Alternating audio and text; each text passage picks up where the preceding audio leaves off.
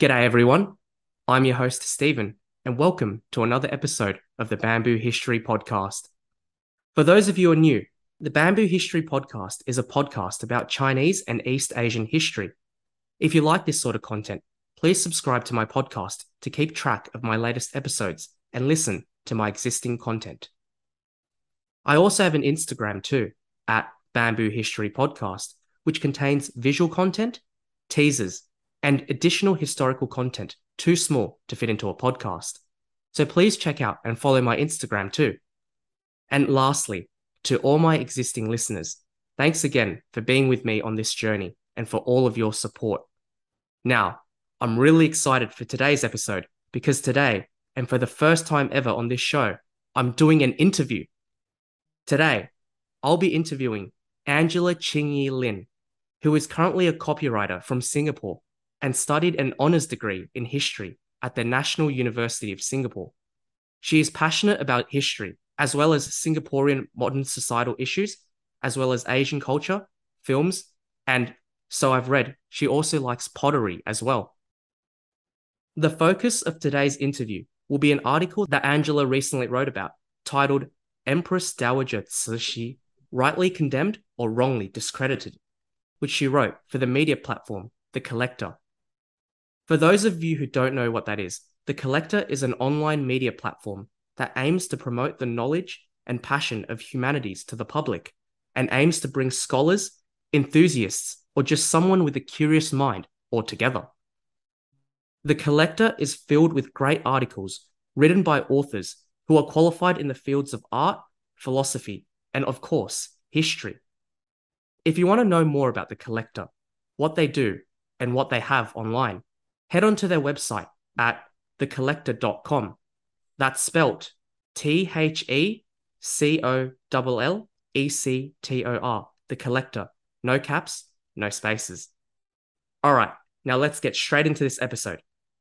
So, Angela has now joined us from Singapore. G'day, Angela. How are you? Hi, everyone. Hi, Stephen. Uh, I'm good, and I'm so excited to be on your podcast. Excited to start this fruitful conversation with you. We're really excited for you to come onto our podcast as well. To begin, would you be able to introduce to all our listeners who you are, um, what you do, and what you enjoy?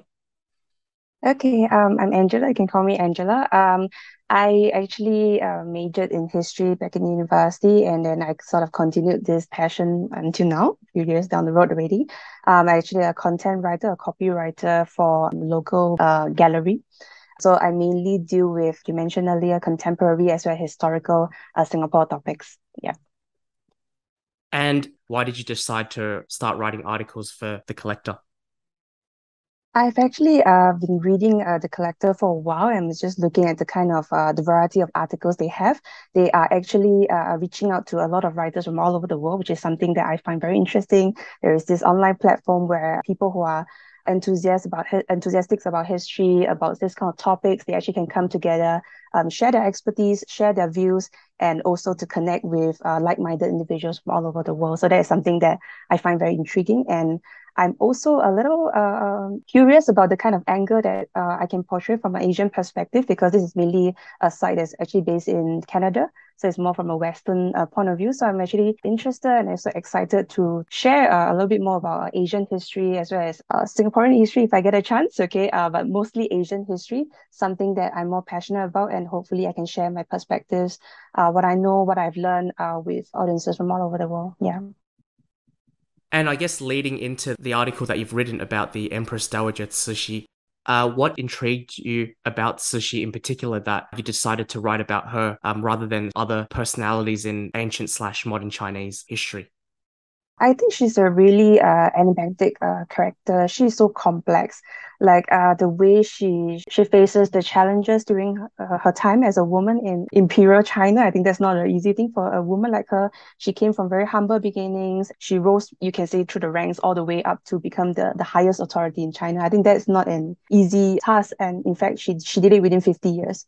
I think that is something that she's not really given a lot of credit for. And what I'm interested most about her is how even after, you know, almost a century after she has passed, she still manages to divide opinions. she still um manages to get people angry. Like, you Yeah. know, if you talk to people about the end of Imperial China, they'll be like, oh, it's Cixi's fault. You know, that, that woman, Yeah. that, that, that, that crazy woman who she ended the whole sort of empire is all her fault. So I think the fact that she can trigger this kind of emotions in the modern audience is really something that I find very fascinating. Yeah. From your perspective, how did you feel about Empress Dowager Cixi growing up? And did people around you share sort of the sentiment of hate towards her, or what sort of feeling was there towards her? I think when I was learning about her, uh, I believe back in uh, university days, the way it was taught is actually in a more mainstream, aligned the mainstream interpretations. Like Yeah. most people, you know, you perceive her as power hungry. She's the despot. She's the person who, uh, you know, decorated her whole palace uh, beautifully, uh, using all the, the state reserves and the state funds. And then she caused the downfall of Qing Empire. So that was like the, the whole traditional perspective that we grew up with and we were very accustomed to. I think this is also something that's been reinforced by the media, like the whole media, um, you know, the movies that we see about her, or the films that we watched about her, is always portrayed in this kind of negative uh, light. So actually, growing up, uh, my dad's he's also quite interested in historical topics. We actually talked about um, some of these things when we are chatting and all. So oh, whenever, whenever we talk about Chinese history, we, we always saw her as corrupted, like she's manipulative. Yeah. You know, especially the part where she ruled behind the curtain. You know that that whole yeah. um in Chinese called it Chuilian Tingzheng. Yeah. Like that whole idea that she can um, manipulate people but she she sort of like hide behind the curtains and then she's go on with all her, her little schemes and all those things to bring people down, to bring her opponents down. I think this is actually something very relevant in the modern, if you apply this to politics in the corporate world. This is actually a kind of like a strategy that some people use also. I think this is what uh cements her, her relevance, like the whole political strategies that she used. Yeah. And I agree. I think, and one of the things I love about history is that you can learn from the past and apply it into the present. So, in terms of the tactics that she used to gain power and all that, it's perfectly relevant to the world of politics and business today. Um, so, I guess in terms of during your research and understanding of Empress Cixi, what did you think were the qualities that she had, or what personality did she have, or the upbringing that she had growing up? Did you think enabled her to do all of that, to gain power in such a short amount of time? Yeah, so I read a bit about her life before she became the concubine, before like she joined the palace. Uh, I, I knew that she was actually from an educated family, but I didn't know that in her upbringing, her father actually engaged her in conversations about like basically state affairs, basically business, basically uh, everything related to politics. So I think that kind of environment that she grew up with actually trained her confidence in a sense. It allowed her to be more vocal about how she felt, and she's also more knowledgeable as well as aware of the things that's going on around her. And I think when she joined the Empress harem and she joined, she she entered the palace, she did try to apply this experience. She did try to, you know, give like un- unsolicited opinions to the emperor, which I later read that he was very annoyed by it and he's totally like, oh, Yeah. this, this woman needs to stop telling me what to do. Yeah, so I, I think for Cixi, she she actually she's shaped by a lot of her growing up experiences and also the fact that she learned how to read and write Chinese, which is Yeah. actually a little uncommon for people uh, for women of that time. And um she, if I'm not wrong, she's also trained in terms of like uh, drawing, uh, playing chess, embroidery, you know, those kind of like desirable qualities of a woman for that point in time. So that actually all these uh, growing up experiences actually paved the way for her to join the to enter the palace to become a concubine. Yeah, which she actually used Yeah. to her advantage. Yeah. And I think going on to that point, how she was, you know, her father was a uh, was in politics, and you know, she grew up, you know, educated in the Chinese language and had a wealth of knowledge. That probably would have set her apart from her peers, like from the other concubines or and all that in the palace. Do you think that was probably the case? I think that definitely helped her candidature. That's definitely one of the reasons why I think she got selected. Uh, Yeah. but I read from my research that she is actually not like fantastically beautiful. She's not like breathtakingly beautiful, like for, for a woman at that point in time. But I think she had poise, Yeah, which is something that the emperor actually saw in her, and the fact that she's very observant and she could pick up little things from the Yeah. people around her and she would try to to apply them in their life. And if it doesn't work, for example, like how the emperor doesn't really like her opinions and all those things, she will learn the lesson and then she will stop it. And I Ah, think that is okay. something that is she's very adaptable in the sense she's willing to to take risks, make a mistake, Yeah. learn from it, and then I'll just observe and watch from now on. I think that is something uh which makes her a very compelling character. Yeah. yeah. And how long did it take Yeah. to rise for her to rise up the ranks? I believe all it took was for her to give birth to a son. Oh, okay. she gave birth to the emperor's son, and then you know that sort of like elevated her through the ranks. Yeah, which is Yeah, actually the the emperor Tongzhi in in the future. Yeah, Oh, yeah. I believe Yeah, she became the Empress concubine in 1851, and yeah. then she gave birth in 1856, which is like five years. Yeah. so it's not that long, and yeah, because of the fact that you know the males is very important for the succession and all that. Yeah, absolutely. Yeah. And do you think um I, when I was reading your article, you listed a lot of her achievements, mm. but there were also some things that probably weren't as good that she did. Writing the article, what did you think was one of her greatest achievements and what was one of her worst yeah. failures? in terms of the achievements, I think in my article I talked about how she launched the self-strengthening movement, which is the whole start of the modernization uh, aspect of China, which is happened at a very pivotal moment in Chinese history because they were dealing with the Taiping Rebellion, the whole Western incursions from the Opium War and all those things. That was a point where she realized that there was a need to modernize China. There was a need to compete with all these foreign powers in terms of defense, in terms of military, in terms of the whole intellectual movement. In a sense, uh, we need to keep up. You know, we need to accept the fact that we are behind and we need to accept the fact that these people if we don't do something about it they will come into our country and take over everything we have i think the realization that she had actually helped her push for the self-strengthening movement which really did amount to some change and some not profound changes i wouldn't say it's profound changes but there was some change. And there was the fact that people still believe okay maybe china can make it. Maybe we are not so bad after all. I think she helped to spark that confidence. I think she helped to create that whole drive for modernization. Her willingness to see the Western powers as um, not just barbarians, not just people who are barbarian, just they're just here to take our nation. I think she did try to improve the diplomacy uh, aspect with the Western powers. There is the creation of the whole sort of like a Ministry of Foreign Affairs, the Zongli Yamen. Uh, there's something that she's willing to learn from the foreign powers, not just treat them as enemies and it's just us versus them. I think that is something that she she managed to achieve within that short period of time. But for me personally, that's the more objective part. For the subjective aspect, personally, I feel that her greatest achievements really lie in how she laid a lot of foundations for a lot of change after she died. For example, she actually pushed for the abolishment of foot binding. If you know, a very grotesque, really disgusting uh, tra- tradition of the past. Uh, she helped to actually uh, pave the way for the removal, uh, sorry, the abolishment of, um, uh, if I'm not wrong, the imperial uh, Chinese examinations, the ancient examination system. Uh, all these are things that she pushed for during her lifetime, but the effects were only seen after that um, people didn't realize her or, or didn't give her enough credit for these kind of things only after she passed maybe like 20 years 30 years down the road. Then we start to realize that this woman apart from the whole corrupted part she actually did something and her legacy actually lasted longer than just that 50 years where she's in power.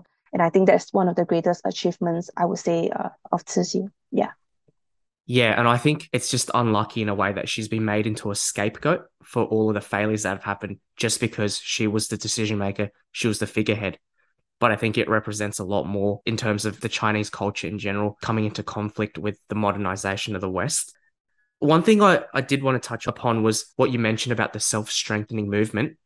So you did mention that, yeah, she did, she made very proactive steps to reform China during that period. But I did notice in your article that uh, you mentioned that she was really resistant when it came up to the 100 days reform that happened later on under Guangxu. So I was just curious what you thought, I guess, was the reason as to why she was so resistant to that when she was very proactive earlier on. Right. I think we have to examine what happened in, in this period of time because the self strengthening movement was back in 1861. And then uh, Guangxu's reform was actually in, I believe, 1898 when he came to power uh, uh, after he matured. Uh, that is actually looking at about 30 years. I think that's 30 years, which is actually half of her, her reign, if you look at it. Uh, there were a lot of things that happened during that period of time. She was dealing with a lot of internal politics. For example, like she and Prince Gong, the her sort of a, a partner, partner in crime, the sidekick that helped her launch the self self strengthening movement, they were getting into a lot of conflicts she didn't like him. She she knew she saw that she saw him as a, a threat. Basically, like this this guy is just getting so much power. He is wielding a lot of influence in the Zongli Yamen. He ended the Taiping Rebellion. I think he's gonna come after my my my ranks and my authority one day. So I need to get rid of him. So she was very engrossed in that whole uh paranoia about this Prince Gong right that actually affected how um, the relationship that they have which is she's actually the the half brother of the previous emperor so the relationship that they had actually suffered after that. And then um, she was dealing with also the next em- uh, Emperor Tongzhi's death uh, in 1875. Her trusted senior consort, which is uh, Empress Ci'an, uh, the, the other consort of Emperor Xianfeng. So her sudden death actually changed the way she saw things because uh, Empress Ci'an was very supportive of her, very supportive of the way from the start, where she was just a, a, lower ranking concubine, she supported her, helped her ro- uh, rise through the ranks. You know, she actually ruled behind the curtain with her as well. When An died, a lot of things caused Cixi to be more withdrawn. She took a step back to reevaluate the whole situation, the whole uh, in the face of Western incursions. What am I supposed to do with this? Ailing empire. What am I supposed? What's the next step I should take? And then while I'm trying to modernize this country, I'm trying to improve things, make things work, and then all these foreign powers start to make my life difficult. You know, this Japanese empire that's starting to get so strong, threatening me in terms of the naval power. And then obviously we all know that led to the first Sino-Japanese War. That was a, a crushing, a humiliating defeat for China, and then that basically just released the whole floodgates for like the Western powers to come in and uh, um, basically uh, scramble for concessions in China. So basically, they're cutting us up. I don't think I, as Cixi, I can remain so open-minded and so receptive to reforms anymore.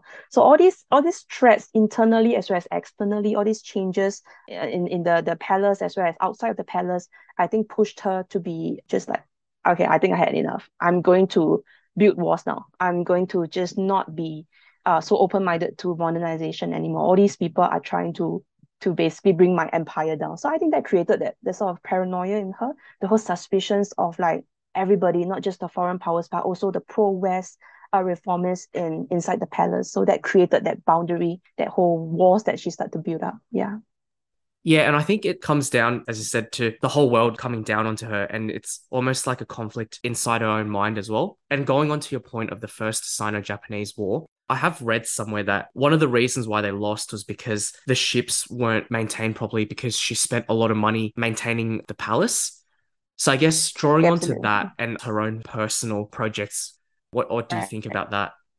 I, I think her personal corruption definitely is clear as day. Everybody knows it. Like you see yeah. how opulent her inner palaces were, and how obsessed uh, and vain she is as a person. Like she always have the best clothing. She has to have a feast every single meal. I, I think all these actually contributed yeah. to. These are some definitely factors that end the, the empire, but I wouldn't say it's the main factor. Like you asked me earlier, what's the greatest uh, failure?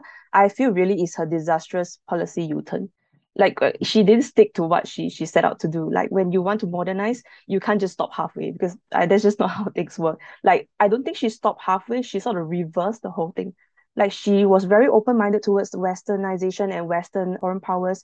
She saw the merits of modernization. And then because she couldn't overcome her paranoia in, my opinion she couldn't deal with a lot of the, the internal as well as external changes she sort of just took a very big uh, u-turn. It's just like a 180 degrees change. Like I'm not going to do this anymore. So a lot of historians actually saw this U-turn in terms of the her failure to accept the to work with to join the hundred days reform is basically ending the last chance that China had.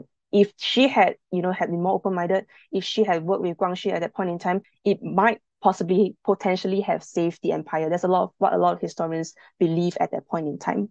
Yeah. So what I yep. feel is the greatest failure is, is really the policy U-turn rather so much not so much of the corruption part. Yeah. Oh, okay. And, yeah. I, and I think that's probably where a lot of, I guess, the hate for her stems from as well.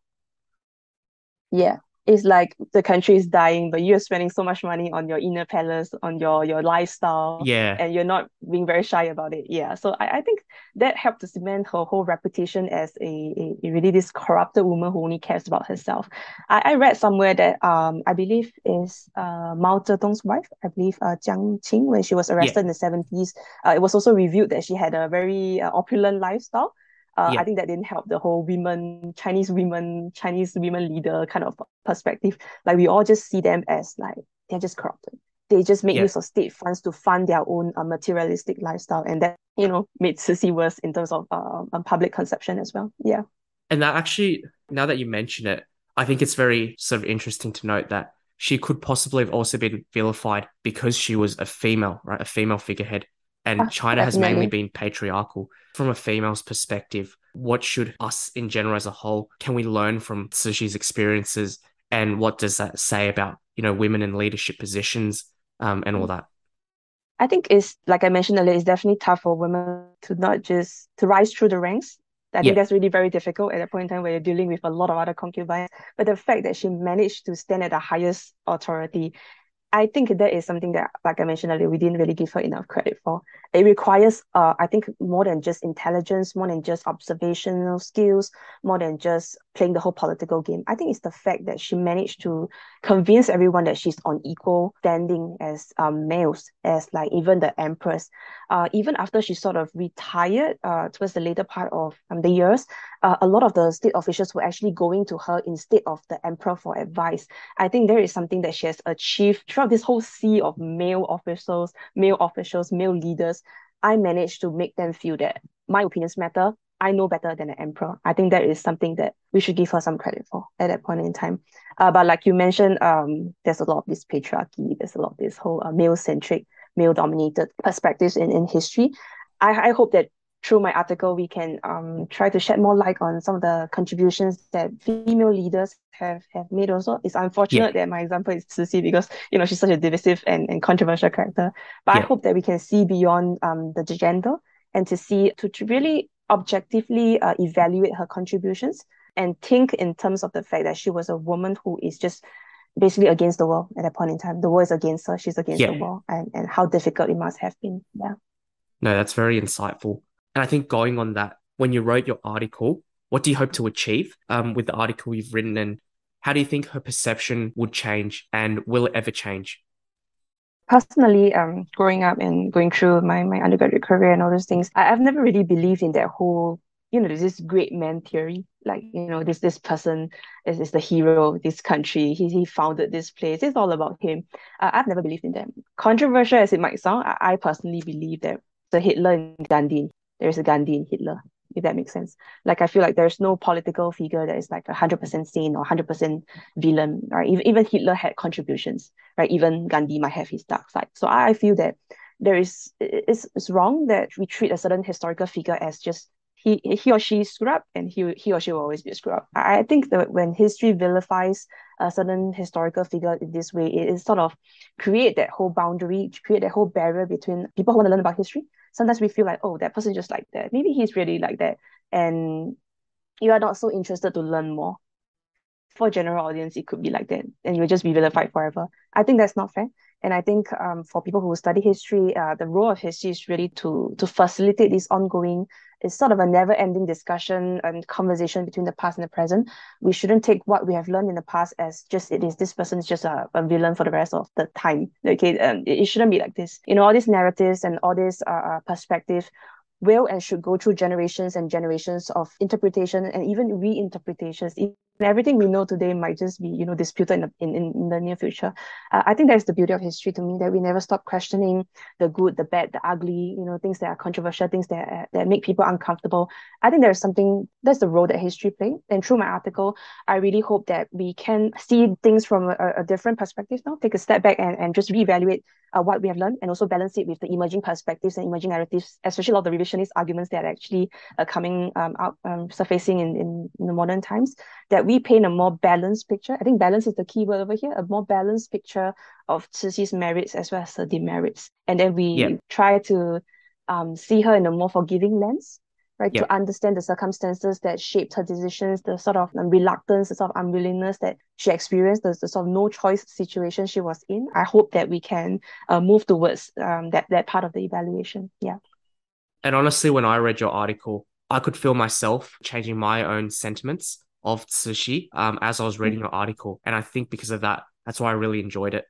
And so, do you think, going on what you said, if people want to learn about a personality, an event, or something that occurred in the past, what do you think is the easiest way for someone to understand all of that without having been blinded by everything that's been fed to them already? Um, reevaluate the sources we get our information from. You know, a, lot of people who have learned about Cixi actually subscribe to the more Western uh, uh, historiography in a sense. So a lot of these perspectives that we have actually come from uh, published books in the Western world. When I was doing my research, I, I, I learned about some books that are re-studied in a sense. Actually, some of these sources were not even um, proven. Some of these sources were actually made up this book called China by the Empress uh, Dowager by actually um, uh, Bland and Edmund uh, Black Backhouse. Uh, I read later that this book that was once regarded as like a very good source about Cixi was actually made up of a lot of fabricated information. But by the time this was realized, it was actually too late. A lot of people have already formed uh, opinions about Cixi and the whole perspective of her painting her as despot, as a as a corrupted, evil uh, Chinese woman. These impressions have already been entrenched. So if we don't ever question the sources that we we get this information from, I think uh, we will just leave with the fact that oh, I'll, I'll take this person's word for it. I'll just take this this so, so-called historical research for it. I think that's very wrong. We shouldn't be doing that. We should not just take sources for the uh even sources have their downsides. Even sources have their bias. So so as as a history student, when I studied history, what I was taught most was to question the source. You know, not you shouldn't take everything you read nowadays on the internet. It's so easy to get fake news, right? I think that's even worse in today's today's era. So with, with that understanding, it's more important to just take sources from the Western world as well as from the Asian perspective. So once you get these sources, you put all these sources in front of you, and you ask yourself what do you really feel about it? I think that's the most important part about learning about history that you form your own opinions. You have your own questions yeah. and you get to the conclusion yourself. Yeah and this conclusion might even change for 30 to 40 years down the road. And that is the whole ongoing conversation you should have with this. Yeah. Yeah you're absolutely right. I think that's the most important thing. And who knows maybe my opinion might change over 30 years from now as well and maybe yours will too. Exactly. Yeah. Yeah and I think because it's the most important thing to think about when reading history, it's also probably the most challenging part um, as well. But yeah, anyway, I think that brings us to an end to our discussion. Thank you so much for coming on to the show. Thank you for having and me. Jo- joining the podcast. I really appreciate it. And yeah, to all of our listeners, that brings an end to another episode. So I hope all of you enjoyed today's episode and interview. A reminder for all of you to subscribe to my podcast and follow my Instagram if you enjoy this type of content. If you want to contact me, you can slide into my DMs on Insta or you can email me. Details will be in the description box below. So, once again, I'd like to thank Angela for joining us today and for agreeing to be interviewed. And I'd also like to thank the collector for helping me uh, to arrange this interview and to speak with Angela. And also another reminder to check out the collector as well and the content that they have. And I'll also leave a link in my description box below too. So, okay, that's it, everyone. Thanks for tuning in. Enjoy the rest of your day or evening, and I'll see you all next time on the Bamboo History Podcast. Bye for now.